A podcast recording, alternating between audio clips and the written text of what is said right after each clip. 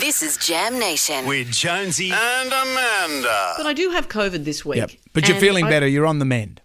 I am. Today's my last day of isolation, but I still feel a bit snotty and my throat is sore. But I tested yesterday and I don't, I'm not testing positive. So I think I'm through my infectious period. Mm-hmm. Got an email from Peter yesterday who said if Amanda has been fully vaccinated, why has she got COVID? Oh, yeah. Let me answer this. I can't believe we're still having this conversation this far into the pandemic and this far into our vaccination program. I'm very lucky to have minor symptoms. I know that not everyone who gets COVID has minor symptoms, but I'm not in hospital. I'm not chocking up our hospital system. I'm not taking up a hospital bed and hospital resources. And that was the whole point. So our health system wouldn't fail, it wouldn't collapse under the weight of our collective illness. The vaccine has worked. Yeah. Now, I'm sure Peter would agree with wearing a seatbelt.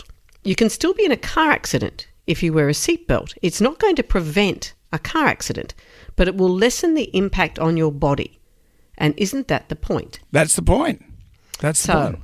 hurrah for science, hurrah for the, our ability to fight this without Hmm. us chocking up our hospitals and wiping out our hospital system. Yeah.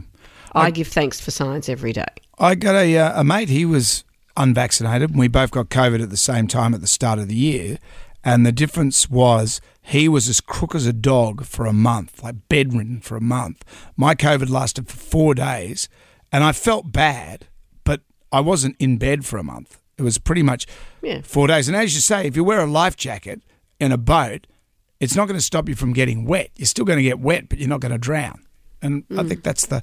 I don't know why we're having this conversation still. I know. This is a conversation we had when the vaccine program rolled out at the very beginning. We said it's not going to stop you getting it. That was the point. We were told it's not going to stop you getting it. It will lessen, hopefully, the degree to which you get it and save our hospital system along with your life, possibly. I have grown a third arm out of my chest, but you know that's is that handy. what that is? That's handy. I can pick up stuff. Look at this. Look at that. I thought you were just reenacting that scene from Alien.